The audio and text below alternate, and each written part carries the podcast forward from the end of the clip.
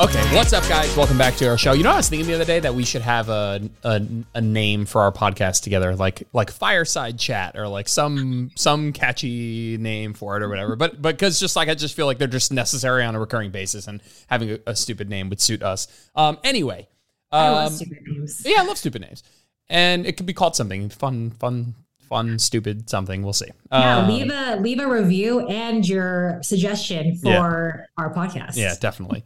Um, we were we, a five star rating. Yeah, it must be a five star rating. Um, we were we were just chatting beforehand, just and I'm gonna like I'm just gonna talk about my own shit for a sec. But like, if you're listening to this podcast, it's whatever on the 25th, and um, just I've had like a couple really rough nights of sleep. Callie's been sick both nights. Listen, you guys are kids. I'm sure it's like way worse, but like, um, I also am the kind of person where like once I like if Callie like like throws up in the middle of the night or something, and then let's let's just say she would go on and sleep just fine. Like I won't. Like and I'm I'm just done. Like you know, like I'm perked up. I'm like in a sympathetic state. I'm not like overly freaking out, but like my my senses are sharpened, and I'm it's like clear. Mm-hmm. I can feel. I mean, like there's a whole host of chemical processes that are happening and i'm at the point where i feel them happening. Like i feel my senses getting more alert my heart rate speeding up my body temperature goes up a tiny bit and i'm like that's it. Like even if i try and go back to sleep like it's never going to be the same and so the last two nights she she she throwing up diarrhea like every like three or four hours and that's like just long enough where i'm just not sleeping so it's been like two days in a row just like literally have not slept uh, last night went to the animal hospital in the middle of the night um, and and she's gonna be okay. We're gonna go to the vet today in in, in like two hours. She's gonna be all right. Um, they did some vitals. She's she's they they sent us home and it was like she's uh checked out enough that you guys can wait till the morning and go to your normal vet. Um, which so hopefully she's gonna be fine. And also I've been whatever. Just I'm gonna just vent. Also I've been I like f- fucking wrecked my ankle a year ago at this tournament with my friends in South Carolina, Carolina playing soccer, and it was just such a fun weekend. Just like really like so fun. Something that I just like brings me a ton of joy in my life to do. Uh, and I, it was a gnarly injury, and I spent the whole year doing super fucking boring physical therapy, fucking plyometric, like jump jumping patterns, and like just shit that I would just never want to do. Time suck away from what I would rather be doing. Um, and that tournament is coming up again this weekend, uh, and I've been training all year, not necessarily for the goal of doing this, but I just like I wasn't sure when I was going to ever play again at all. Um, and I started like in the last six weeks to feel like really good. So I started playing in a lower competitive league, which whatever, this is like a good way for me to get back into it. And I've been feeling great. Um, and I played on this Tuesday and I felt great, totally fine. We had a normal game, went home, went to sleep, woke up Wednesday morning, and my Achilles feels like it. Someone took a baseball bat to it. And the tournament is this weekend. Flights are booked. You know, hotel is booked. And I was just so excited for like the redemption arc of like going back and playing.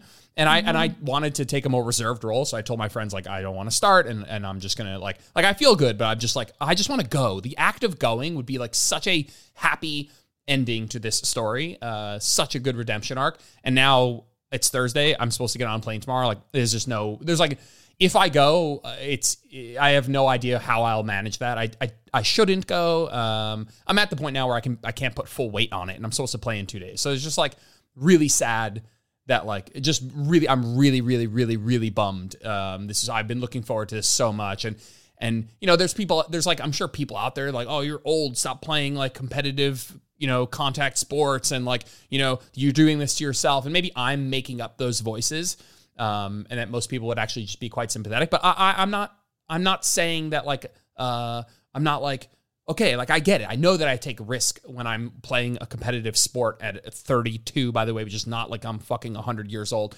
Um, and I'm not like doing anything wrong. This was just really shit luck. I didn't even like nothing. Nothing happened. I just I played fine, drove home, felt fine, walked Callie, went to sleep, felt fine, woke up, fucking baseball bat to my Achilles. And so w- w- the point of us talking about this is um, normally I, I find myself to be quite an optimistic person. Like I would very quickly, I think, turn a perspective of like, hey, like I know that what's happening to my Achilles right now is short term. Like I, it's not like I messed something up. Like it's like I strained it in the game maybe, and like in a week from now, I'm gonna be totally fine. It's just horrible timing. Um, and I just think, yeah, it's okay for me to be sad, but generally, I I would generally in a shorter time course because I think uh, allowing myself to be pissed off and be sad and and and um, like be and sulk maybe like there's a time scale on that that I think is totally normal, probably net healthy. Um, but I'm, I'm, I can tell that I'm not I'm I'm really like baseline pessimistic and I'm like really kick myself when I'm down and I'm like really like sulk. Like I even posted on Instagram today that I'm like having a rough day. And I and people do that by the way. There's nothing just totally cool to like let your followers in on your life and all that stuff, but like that's typically not me. It takes me a lot.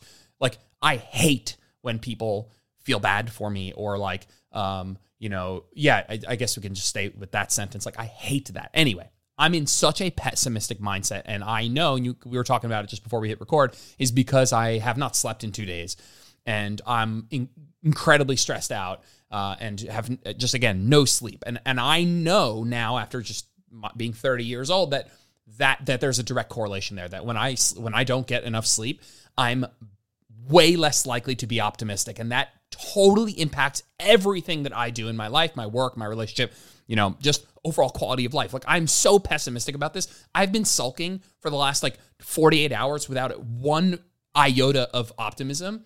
And this is so not like me. And I know that it is because like one good night's sleep, I'd wake up and I'd be like, you know what? It's just, it's okay. Like you're going to be fine next week. It's shit timing. It's not the end of the world. Like you're still going to go on and continue to play and enjoy yourself. But that's kind of what we want to talk about today is this is underrated, um, indirect, I would say, effect of things like sleep and stress management on, you know, what uh, health uh, in terms of, you know, what how you eat, how you view, um, you know, your relationship with fitness, how much you enjoy those things, and um, I'll kick it over to you guys. But I think that there's um, such such an intensely palpable, tangible connection right now between how stressed out I am how not optimistic I am about things, and ultimately how I'll go about the rest of my day and my exercise and all of that, my eating. And I'm more likely to cope with food. I'm more likely to skip a workout. I'm less likely to go for a walk and get out in the sunshine and do things I know would feel like I'm less likely to pull myself out of this hole. And and, and there's and I'm I'm more likely to kick myself when I'm down. I'm more likely to say fuck it. I'm more likely to do things that like it's just like I'm not in a state of wanting to help myself. And I know that like back to back nights of not sleeping has just made me really stressed out and and and bit more of a spiral. It, it's it's just lengthened the time in which it will take me to feel good about anything. Um, and so a lot of people will say things like stress doesn't stress and bad sleep have no direct, real direct, not no, but very, very, very little direct impact on on your like energy expenditure, caloric intake, like it's not actually someone's like, hey, can I lose sleep? Can I lose weight if I'm stressed out? It's absolutely like having higher cortisol doesn't stop you from losing weight. The physiology there is actually kind of ridiculously backwards. But um, does not sleeping well stop you from losing weight? Absolutely not. But being stressed out and not sleeping well makes everything harder indirectly, and indirectly makes it sound not important, but it's so freaking important. Um, and a bottleneck for a lot of people. I'm going to shut up now and I'm going to throw it to you guys. well, I have a couple things. Like first, let's not like you know you like to diminish like the the kids to pet comparison and everything you just went through is literally what it's going to be like when you have a hundred percent, hundred percent. So I'm actually so congratulations, you're pre-logging your your yeah yeah yeah right yeah. But it is, and I'm super sorry to hear that that there there is nothing this the fear that comes with illness and and uh, that's not your own is like I can't even explain like how that feels. And it's true. You feel like this weird sense of like heightened, like waiting for the next thing, waiting for the next barf, waiting for the next like, oh man. And let's not even you can't diminish barf. Barf is just barf no matter what. Right? and then I think I actually would love to even tie in injuries and setbacks into this conversation too, because I feel like a lot of us and clients, especially when they have an injury or maybe they need to stop and work on PT, like kind of like what Heidi experienced a year ago. And I think a little bit about when I had, you know, sprained my ankle and I was probably at my strongest, fittest. I was super ready to crush the open. I it was my year, right? And then yes, the redemption arc. You're like waiting for this redemption arc. And I still have not had this redemption arc since that injury. Not to like say that you're not going to, but I think it's interesting how we can take these setbacks and these things and just really, really hold on to them and how depending on yes, your sleep and your stress and just like where your overall mental health and state is can really be like I'm really waiting for a main character moment here. You know I mean? Like to finally happen or to come back. And so it just, it is true. I think when we neglect certain parts and aspects of things like, you know, we talk about how, you know, these big rocks and how they're really unsexy to people, but at the same time, they're really the things that make everything sexy, right? Like your whole life is just better when you take care of these things and how we whether it was college or high school, like it's so cool to like not sleep. Like, oh, I only like did this on three hours of sleep last night, guys. And everyone's like, oh my gosh, how amazing you are. And I know when you're, yes, older, you're like, are you kidding me? Like, I would kill to have eight hours of sleep. Like, give it to me.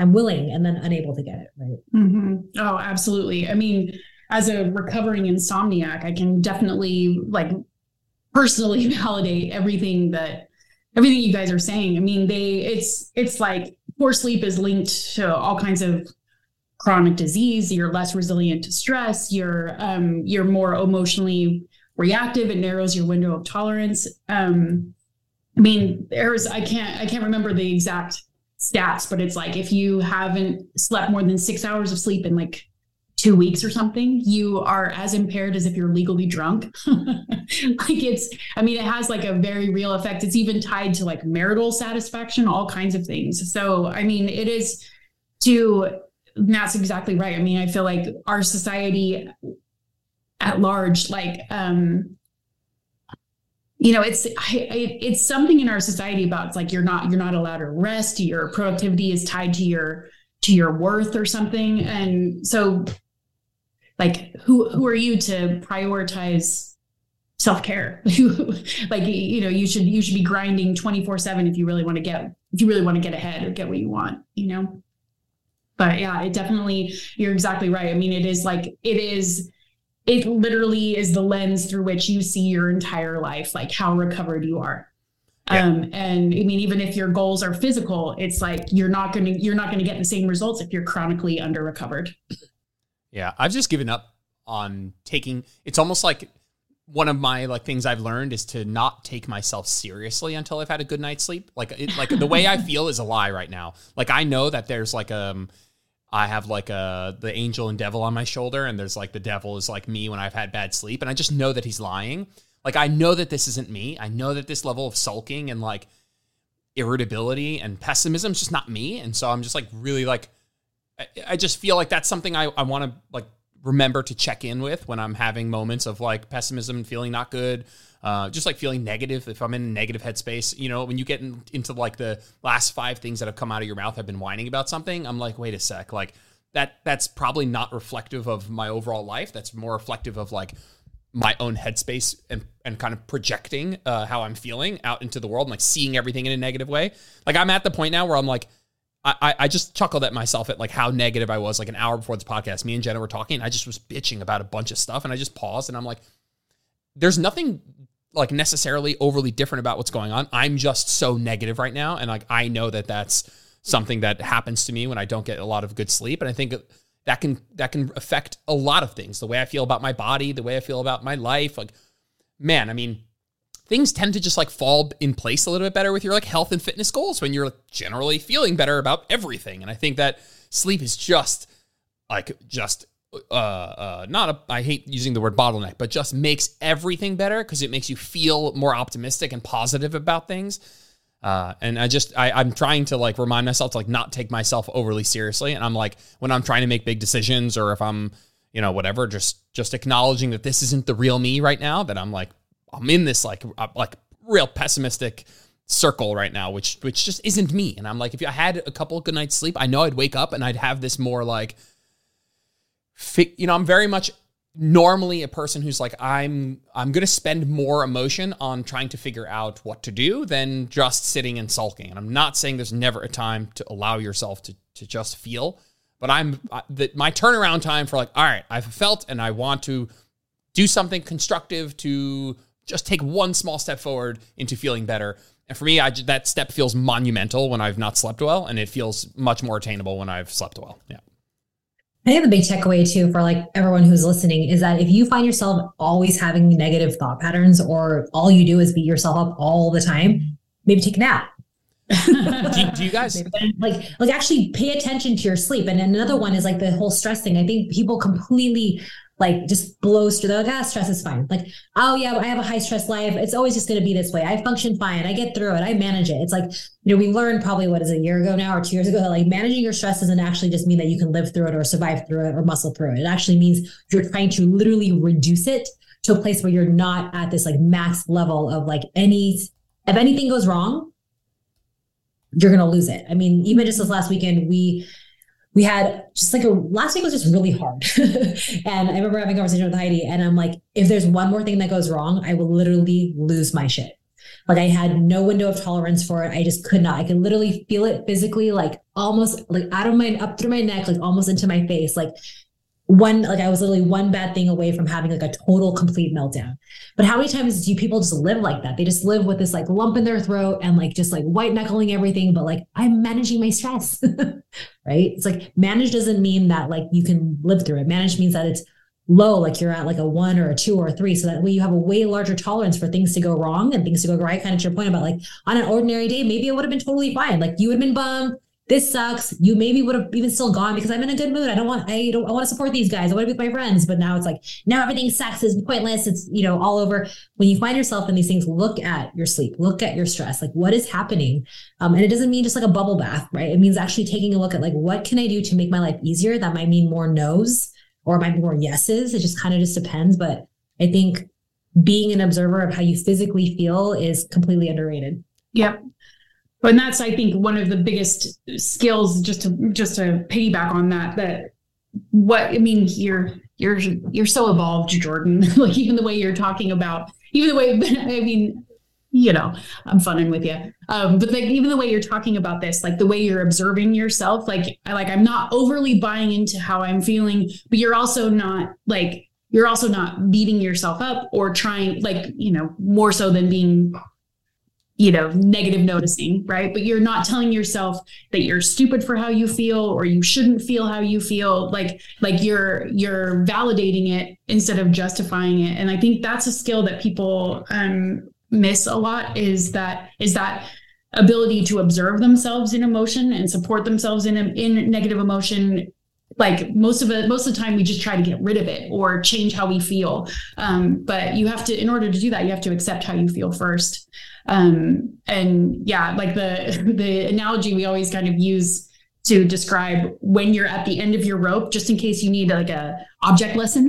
It's like uh, i remember when i was a kid i saw my uncle he was remodeling his house and their house was chaos and it, he was under a lot of stress i'm sure and he hit his head on the corner of a cupboard in his kitchen and then was so pissed about it he slammed the cupboard closed and it bounced back and hit him in the face and I think that is exactly what happens when you hit, when you're not paying attention to how close you are to the edge. And then you hit the edge. One, like Nat said, one more thing went wrong. And then you slam the cupboard closed and do something self sabotaging that hits you back in the face. And then you feel even worse about yourself. And the cycle continues.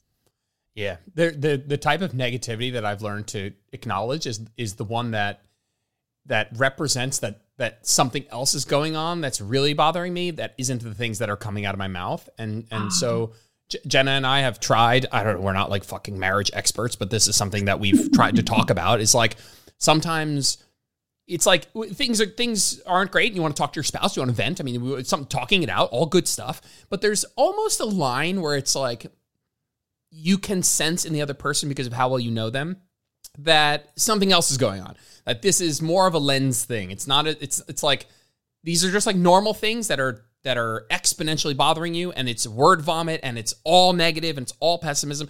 And we've tried really hard to to like the the way to communicate hey you're like basically it's like hey you're being super duper negative right now. Like is something else going on? Or maybe hey you're being super duper negative right now. Like how about we just like pause and and, and we both just take a second to like think about what's really going on, or is there, you know, uh, just take a step back from that really intense emotion. And it's hard to communicate that to your partner. It's hard to be like hey you're you're being super fucking negative nancy right now. Like what's going on?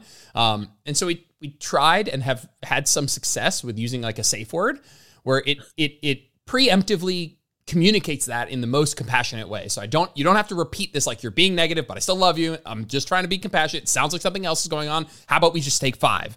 We just have a safe word that like if somebody's saying it's like hey like watermelon or whatever it is.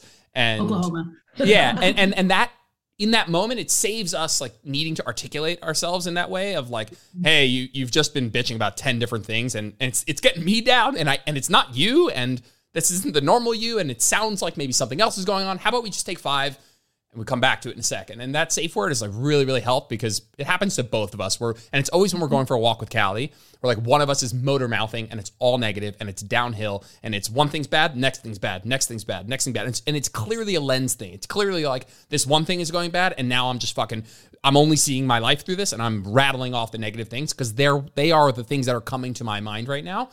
And it's good to vent about them, but sometimes you're also like, hey, like watermelon, you know, like something, let's take five, take a step back. What else is going on? And it's just nice because I was like, sometimes I don't know. Like sometimes it's like, hey, you're being pessimistic or like stop bitching. Like it's just that that's not a great thing to say to somebody in that mindset. And right. so it's like, can we just like package a preemptive, compassionate?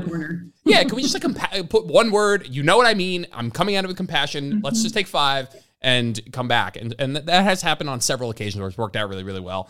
Um, instead of being like, hey, like you're really you're on a roll here, sort of. It's like instead of just being like you're on a fucking train down down to negativity town, it's like just this one word and then it's take five. Yeah. But it's like validating the bigger issue, right? It's not invalidating that you're upset, but like, hey, I care about what's real. You know, it's a lot of times frustration and anger are secondary emotion because you'd rather not feel the thing underneath, you know? Yeah, it's amazing though. Like, I think, you know, you can learn a lot kind of like what's unboxing even in this negativity. And so I think maybe we are total advocates for like these kind of like negative brain brain dumps or whatever. It's like you need like an underlying issue decoder ring a little bit to like get to it. But I mean, the other day, like I was having issues. I was super frustrated with an individual. I I was totally venting to Heidi, like not so I could. I think I could just not stop. It was like never. It was like, man, I look back. I mean, this is all me with one leg out of her car, out of CrossFit. We're running late. It's raining. raining. How to get the kids going? But I'm like, let me just tell you, blah blah blah blah. And like, she just looked at me with this face, and she's like, what it really is is probably this. And it's true because sometimes you just don't want to hear it, but a lot of times it's not the thing that you're complaining about. It's all yeah. the things. Not all of us have a Heidi in our lives who's like, yep, oh, actually, no. it's this right now. You know, like, yeah, yeah. I mean, shameless plug, join our program with the three of us. Yeah. She can decode you all she wants. Fact. But it's like what it it's Gosh. what's interesting in what I physician heal thyself. Yeah, what like I notice is that a lot of times it's like they are things that are like really things that we're not noticing and, these patterns. And it's ironic how like predictable we are because the thing that was annoying me was the same thing that was happening in like five other ways, right? Like five other variations of that same exact problem were all happening at the same time in my life and in my own, right? But yes, there was a breaking point. Like I was like gonna, I was basically in tears and I couldn't even talk anymore. Like it was like so bubbled up. And then sometimes it just has to spill over and you have like a little bit of a reset button. So sometimes, Jordan, maybe you just have to be negative to get it all out of your system. Yeah. It's definitely totally. No, mm-hmm. there's definitely a I'm I'm I'm definitely not an advocate of of just holding it all inside. I think that there's just like a healthy balance of. I mean, there there mm-hmm. has to be an arc that if if the goal is to end feeling good, then there there's got to be a point in which the downward spiral turns upward, and you start like you know maybe taking action or or just start to change your mindset. And I think that's total. There's a healthy amount of vent and just letting it out and feeling it. Yes. I'm not against any of that. You should totally do all of that. There is a line in which you've. Oh, for sure. There's a oh, point. Yeah. Yeah, yeah, because at the, at the, same time, there's a point where it just becomes petty. Yeah, just call it what it is, like sure. petty, petty, petty, and then also just like not really helpful, right? right. Like to just kind of keep complaining. And we all bless their hearts. We all know somebody who is like always negative. Yes. Like you, even when you try your darndest to make them smile, there's still something wrong with something, mm-hmm. still a complaint, still a whatever. And then part of you is like, just get more sleep or manage your stress better. Yeah. I think at that time, it's like all of this is in the journey and road to self awareness, right? It's like how what can we take from these negative experiences to learn a little bit more about whether it's self compassion or care or just what is really going on with you yeah putting yourself in context i mean that is like that you did such a beautiful job of that describing um you know being up with callie and being tired and the disappointment of your injury and all of those kinds of things like instead of just like instead of just staying super zoomed into the present moment and being like, no, it's not that. It's that this person's being annoying or that, you know, my Starbucks is late or whatever it is. Like putting yourself in context and then all of a sudden you can you have more access to um to self-compassion, which I think is for me at least, it's definitely one of the biggest turning when you're talking about that curve of like how to get back to it's that's a big one for me is uh I'm really, I'm, I was mostly self pity for most of my life, but changing to actual self compassion where you are doing, you are taking the steps to actually like help yourself feel better and addressing like the real the real issues right? Instead of just saying well i guess you don't have to do anything hard and hide from the world you know? Yes i agree. Do we want to do we want to do we want to keep keep talking about this I, I think i think it might be constructive to talk about maybe what are some things that we do when we are feeling that way that like maybe help and i think i think looking at at sleep and and is a huge one. I think if we're if we're looking at like the number one, you Nat like in tongue in cheek was like not it's not a bubble bath like which I love that comment because it could be a bubble bath. By the way, I know you're not saying that that's impossible to be helpful. Of course, it, but but I think that there's there's that's like a classic like uh image well, of what it should look right? like. Right. So it's always like it's a massage, it's a bubble bath. Sure. It's like, it's like and it can be whatever you want, but I do and think like, people need to look at sleep but also, first. Some people don't have the time to like light a bunch of candles True. and like draw a bath, right? Especially yeah. if you're in drought. Yeah. So I mean, it's just think it's like more of like you don't have to reduce your self care to just those things because I think sometimes you're like, well, I don't have time for that. It's like okay, well. Yeah.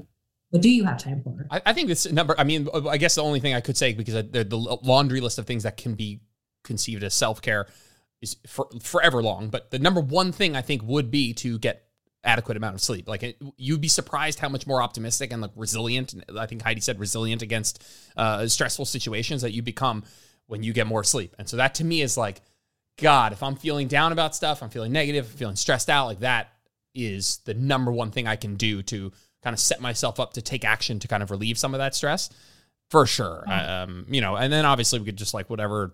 I think, I think a lot of people have like, uh, you know, I think we're all in agreement that you should be doing things for yourself, right? There should be something you do, like, you know, a lot. I mean, both of us work primarily with women.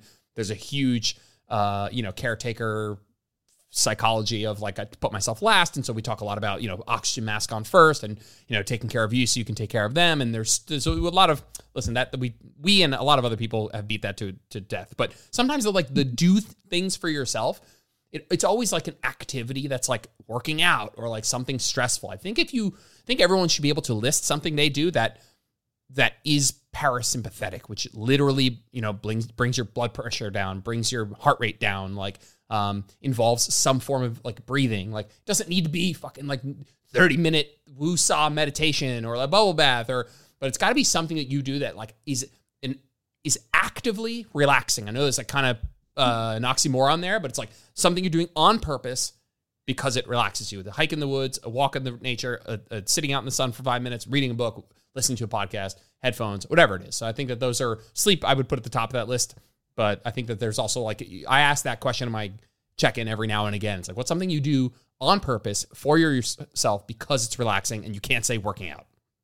Well, yeah, and also like with no judgment. Like you're like you, how many people right. are like, oh, Guilt. it's like a waste of time, yeah. or like yeah. it's not, you know, oh, don't you know, but like they don't want to admit what they actually enjoy doing or whatever. And it's like I, have always loved that quote, like, you know, time you enjoy wasting is not wasted time. And there was a, I need to figure out what his name is, but my brother sent me a YouTube short this morning about the concept and context of wasting time, right? And the only reason why you would believe that something is a waste of time is because you actually feel like you're not valuable. If you feel like you're valuable, then what you do is not a waste of your time.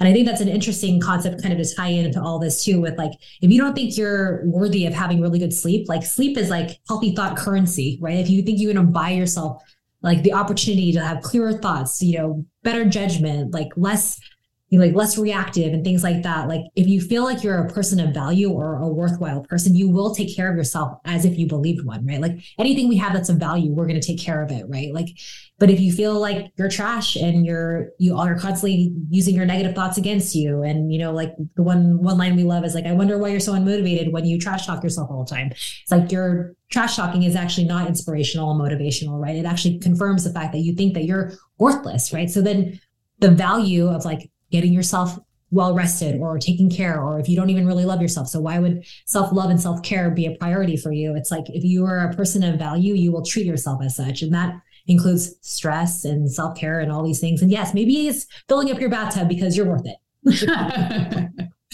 Well yeah absolutely. I mean so I second everything you guys have said. And i think it's interesting about your like oxygen mask comments like i still feel like while the analogy might have lost some of its tarnish it was kind of tarnished or whatever like the principle still like has not been embraced by so many so many many many women to the point where it's like like you might not even know you're out of breath or you might not even give yourself yourself permission to to even notice that you're out of breath before you you know trying to put on the oxygen mask on other people. But um absolutely like if you are not the opposite of i mean how do i even how do i even come at this? So there's a series brene there's a part of brene brown one of her lectures i think it's on audible where she's talking about um, this researcher who like a he researches play. And he got into it because he first started researching first um, like a lone lone wolf shooters like the guy that um, went to the campus in the 60s like the camp the texas a&m and those kinds of things. And he studied their lives to figure out why why they ended up where they did. And he found out that with most of them they had super restrictive childhoods where they were not allowed to play. And so then that like led him on this other rabbit hole to realizing like how how good play is for you.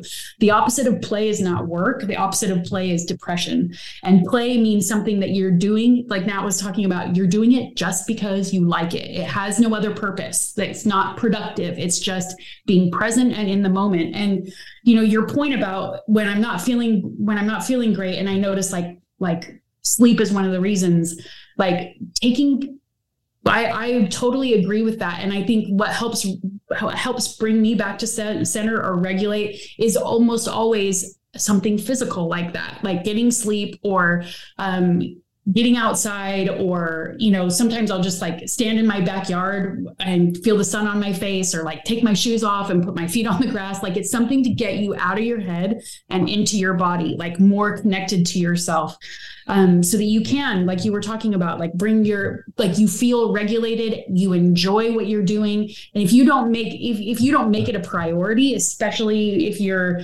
a person that does a lot of caretaking if you don't if you don't set aside that time, it's never going to be there. Um, but I think about all the dimensional ramifications of somebody putting boundaries around something in their day that they like to do. You like that's going to create a, a, total ripple effect if you're if you allow yourself the time and space, and it doesn't have to like self care doesn't have to take hours. It can take five minutes. Like honestly, like start with five minutes of something that you just enjoy to do. And you and that is the only requirement for self-care is like ideally it's something that connects you with your body and it's something you enjoy doing. How do you guys do this? Hold on. How do you guys do how do you guys do this with with kids? How do you guys do this? Is it like I'm genuine there's like a marriage parent discussion here because I think about this all the time about like the resent you know, the resent of needing to pick up my kids when I want to be doing X or needing the like I'm not anticipating that being how I'm feeling all the time, but I I have I love my life right now. It's amazing, and I will have to change that in order to you know take care of my children, whatever. Um, all, all good, all very happy things, but there's there's there's the risk of an underlying resent that builds if you don't take care of yourself and you end up realizing that it's because you're taking care of everyone else, and then that makes that act not as positive, not as enjoyable because you know it's it now has like a negative undertone to it. Like what what the hell how do you guys find time to do that? What's stuff that you guys do? And and well, it's, go ahead. It's, sorry, it's interesting because it's like first you have to have this belief that you're actually a person that was worth taking time for, right? And Heidi and I didn't learn this till I for me it wasn't until I started counting macros that I actually cared about what I thought and what I mm-hmm. wanted. Everything else was being burnt down at the expense of everyone else because a good parent or a good mother or a good wife is selfless. We do everything for everybody to make their lives better and easier. But at the same time, there's also a little bit of like a, um, but I, by also by doing all those things, I can also avoid how I feel, avoid what I need, avoid myself, and pretend like I don't really matter. So then, therefore, I don't have to judge myself for like gaining weight or you know not showering or whatever. Well, I did this, you know, like I did this for them. So right. I, you know, it's weird how you get these like parental wife or this, who, whatever your relationships are like checklist of like all these things that i do for all these other people to to make myself feel valuable to them. But in reality like do i even value myself and my time and my worth right? Because yes like if you don't care about yourself i can see why like doing these things seems so stupid and fluffy or like oh that's for someone who has time. That's not for somebody who actually like cares about their family right? Only you know like the judgments of like women i mean it knows no bounds right? And so when we started counting macros, like now almost eight years ago, it was like I had to ask myself, what did I want to eat? Because I could eat whatever I wanted. It wasn't like a rule that someone else gave me or a checklist. It was like, what do you want? And then it's like, well, what are your goals? Like, what do you care about? Like, and then really what it came down to was carving ourselves out time for the things that were important to us at that moment, right? And that was going to the gym, right? Or exercising. And when you start kind of advocating for yourself slowly and and maybe you're not even realizing you're doing it or putting yourself first or saying no, like there are a couple things that we've we say no to for our kids in order to go do certain things, right? Like for us to wake up, I mean, yes, we've had to wake up earlier to like be able to like come back and do the school routine, but my kids also know that that's important to me. And so it's about what you don't realize at the time is that you're giving them an example to show self advocacy for themselves. Like, not to cut you off, do you do you communicate that to them? Do they know yes. that if mommy doesn't do this, mommy cuts everyone's head off, or is this like a it's, it's, it's not like a rea- uh, like a, an action that causes a reaction. It's more that like I get to say yes to this for myself, which means like I mean you will see when you have kids that a lot of times they will do like they will do everything you say because they, that's they, what they think that you should they should do. But like having an opinion is also important, right? Like boundaries, creating boundaries for yourself also models them for your kids. But do they know? So do they know that doing this that that that this is important to you and and that do they respect that? Like is their brain like I think of the child not being able to comprehend, and that, not that they need to necessarily, but I'm curious. So you guys communicate to that. Hey, like, mom, mommy, you know, I know you don't want you want mommy to make you breakfast, but like, mom's at the gym because it's really important to me, and it's like it's just something that mom's got to do. You know. Well, it's like it's twofold, right? Because you have the boundary that you're you're showing as an example, but you're also allowing them to be um, independent yeah, as well. True. Like they, if they can feed themselves and they can get themselves breakfast, then they probably should, right? Because there's yeah, going to yeah. come a point like i mean i just have two quick examples and then heidi obviously like please, but like, you know, I remember uh, we were at church and some some classes give out treats and some classes don't. And my son at the time had gotten like two humongous cookies, and nobody else in the car had gotten any any dessert or any cookies. And everyone's like, "Oh, Baz has cookies. Baz has cookies." And I'm like, "Baz, will you share? You know, like you have enough to like break up and share." He's like, "No." And I remember thinking, like, "What?" He's like, "I don't want to share them." And I remember, like, at first I was like, it took me a second because I'm like, "Oh no, we're a family that shares." And then at the same time, I'm like those are his. He doesn't actually have to share them. Like, but we've created this culture where we're required to like give up everything for everyone else because, oh, they don't have a cookie. So you should just totally give them out. Even if you really, if, like, if you really want these cookies, you should be able to be like, I don't want to share them. And then you shouldn't be required to. Right. So that was one example that taught me like a boundary that I'm like, oh, yeah, you can actually say no. Right. And then the other one I forgot nice, nice. oh, that might be one of the most representative parenting moments we've had in the world. That says it all. That says it all right there. right? Oh, like, dang it, I had two. I should have yeah, written it down. Yeah, Um, no, I mean it's a it's a great question. I mean, I like Nat didn't come to a lot of this um, understanding until after my kids were a bit older. Um, I think I, I wish I had. I think it would have been, I think it would have been obviously really helpful. Um, but I feel like, uh, you know, right now I would say probably the the the biggest boundary. I, I don't know if you call it boundary really necessarily, but the the biggest talking point I think I have with my kids is me having to go kind of go to bed early so that I can get up early. Oh, totally. Um, yeah, this and is that's like. One. It's like when my teenagers get like like all of a sudden they like want to hang out and and oh, are yeah, super fun. Like you, yeah. you become the most interesting person in the world to your children, right? Like right when it's bedtime. Like all of a sudden they're just fascinated by your every word. That's so awesome. True. That's hysterical. it's so true. So that that's probably like that's probably the toughest part right now. But um yeah, like like Nat said, like I do um I think it is an important I, I like that I set that example for my kids that I carve out that time or that I that I you know like our both of our sons are in football and want to know uh, you know all about like getting getting jacked. getting jacked and all that kind of stuff so you know it's setting an example that like if if you if you're going to do this like you've got to take your recovery seriously and all that kind of thing and like you know the eating habits and all of that kind of stuff but as far as like the the self-regulation piece i mean i think probably I mean, I don't know if this is exactly answering your question, but I would say probably the biggest learning curve has obviously been been Maddie. She's the she's my youngest with autism, um, and and learning that you know because you you as a special needs parent, I mean, they there's no shortage of books and advice and um, trainings and whatever that you have to go through. But I would say probably the most pivotal difference for me has been um, and I can even illustrate the example of like it was a specific moment when I was picking up Maddie from school and putting her in the car. And between the time she got in the car to where she sat down, something happened and she started freaking out. And immediately I went into like fix it mode. Like, what, what happened? Did she drop something? Did she spill something? Did something get on her? Did she need something? Like, I'm instantly like as upset as she is without realizing it i'm as anxious as she is trying to fix the problem. Meanwhile her aide was just sitting really calmly on the sideboard of the car and like oh maddie like we're here to help you if you can use your language like um you know uh, you're you're all right you're safe whatever like that that kind of tone right? It doesn't even matter what she was saying. The point is she was staying regulated and calm which is really what our what our kids need. Um they don't need you to throw like the grandest birthday party of all time or be at their you know be at their beck and call 24 7 even the most attentive parents like we nobody can fill the wants and needs of another person all the time without cessation. So really taking care of like your your point about the oxygen mask i mean it is a, a great representation of what it really takes. Like you've got to calm yourself down to help other people stay calm. Um, and if you don't, of course, there's always the ability to go back and talk about it and repair it and whatever. But really, like, you can only give what you have.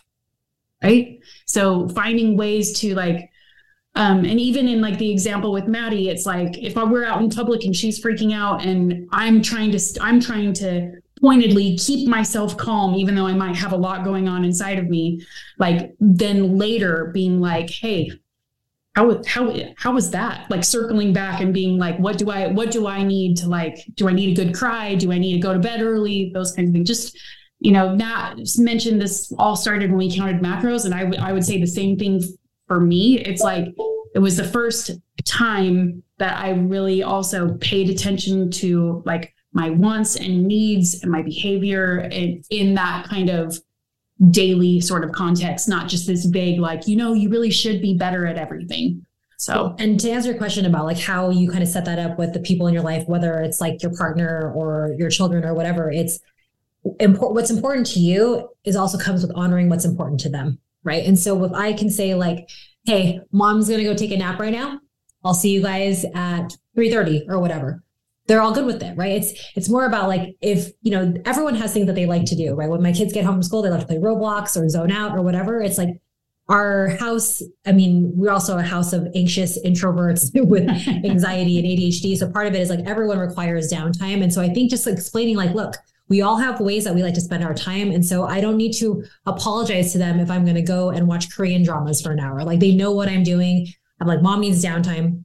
You know, like they all know that we're better when we get to advocate for ourselves for the things we need and the times we need. And so mm-hmm. if you get really good at expressing the reason why you need things or the reason why you want things, it supports, it's self-supportive to you and self-supportive to the environment that they're in, right? It's like no different than you're like, hey, I got a call right now. Nobody bug me. It's not a diss to them. It's not neglect or anything. It's more just like, this is something that I have to do right now. And the same thing goes for, you know, yes, like a Heidi's point, like our kids luckily um, we started this early enough that our kids have grown up with a culture of exercise and really embracing your body and and what it is and making sure you're eating enough and protein and things like that. And so i feel really fortunate that we were able to have that narrative while they were very young. Especially so, for our girls especially for our girls. And so it's been really cool because they just like now it's more like what did you deadlift today? than it is like oh gosh you weren't here to like make me breakfast right? And so it's just uh, allowing proving and like showing that like what the things that are important to you and the reason why they benefit your life also gives them a little bit of a buy-in into what you're doing too. And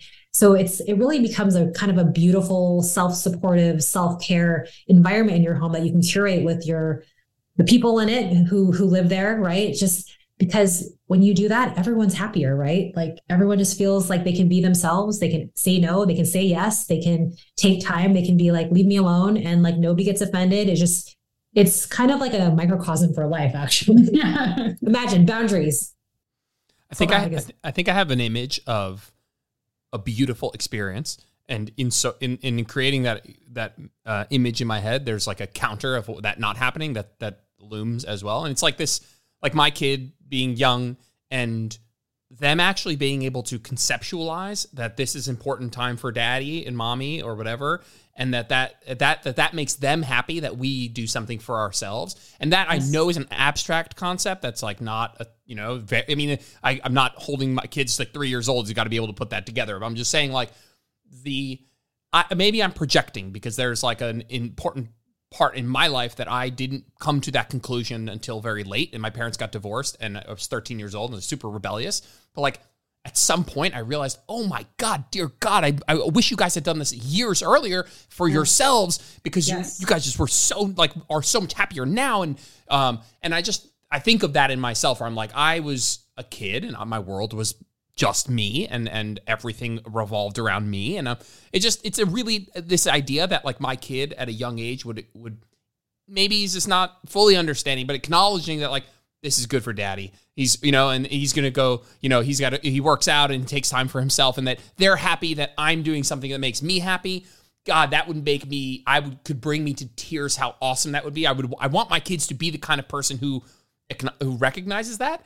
And and just i don't know i, I maybe i'm And they, and projecting they will because you'll teach it for them and you'll model it for them. but they right? won't it's always also- know and i don't want to hold them to such a high well, standard that they Well, have to realize that this right I mean, away you know like right, we're selfish individuals. Yeah. Until, I mean, currently also, right? But at the same time, it's like, but it's. I think what the parenting part of it is is also knowing that what brings you joy and time might not might not be the same for them, and that's part of it too, True. right? Because sometimes parents can project like.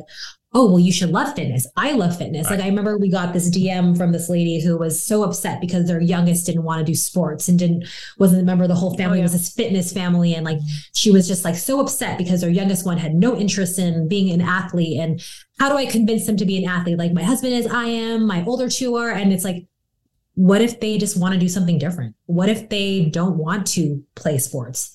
That's also okay. Right. So it's like, by you showing like i want you to make sure that you're doing something you love. If you want to sit in there and draw for an hour like your your love is art go for it right? My love is is going downstairs and exercising like allowing them to like explore what brings them joy is also why like some of us don't really like bubble baths but some of us really do. Mm. some of us don't like massages. Some of us really do and it's not the judgment of the action kind of like what Heidi was saying it's like it's a completely neutral thing right? Like Well, it's really it's so overwhelming for me anyway. Anyways, it's so overwhelming to have kids, and I didn't have a strong sense of self, so I think I just completely lost myself in having kids without realizing it. Though I think I created an environment where I couldn't be happy unless they were happy, um, which is a lot of pressure and stress, and can be feel smothering and whatever. And but when you take steps to for your own self care then you have a better window of tolerance to support them when they're dysregulated and it also just like i don't know i feel like for me it just it definitely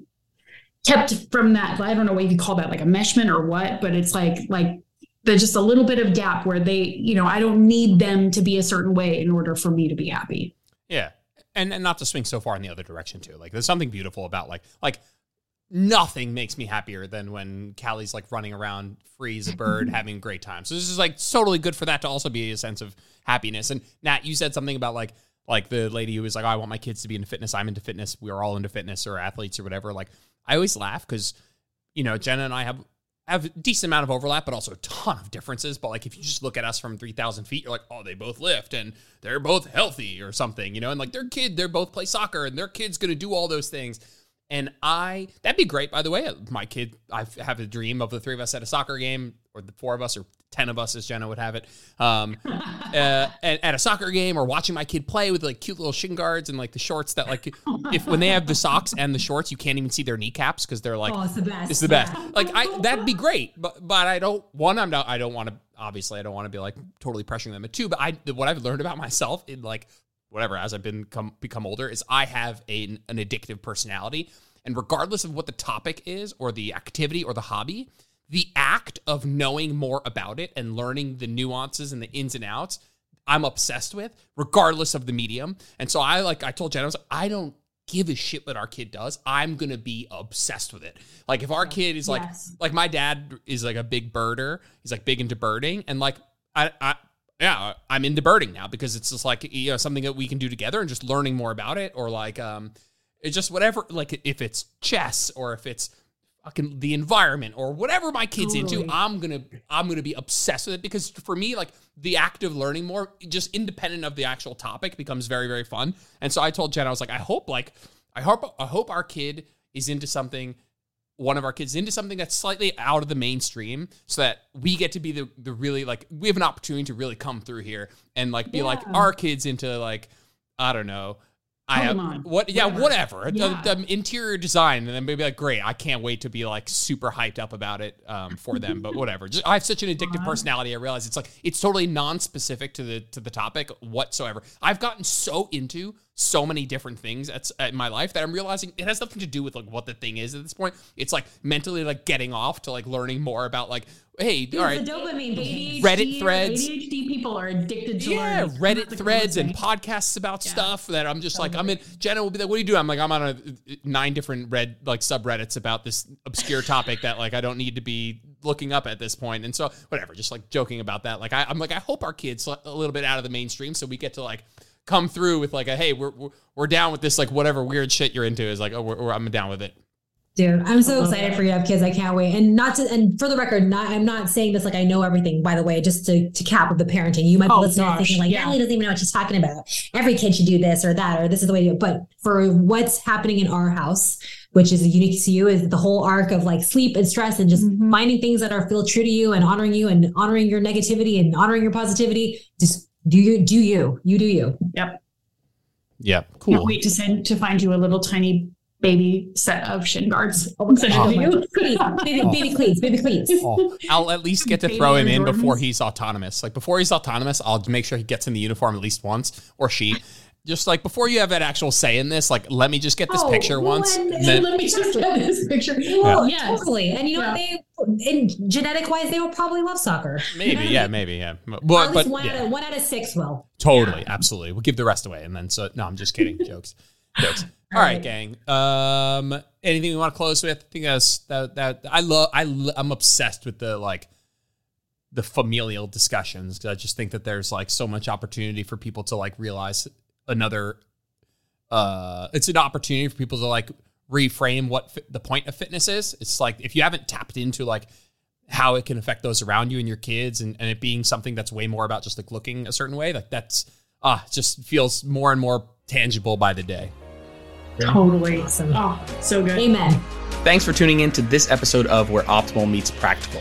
If you liked the episode, it would mean the world to me if you posted a screenshot to your social media or left a five star review on iTunes. That stuff really helps.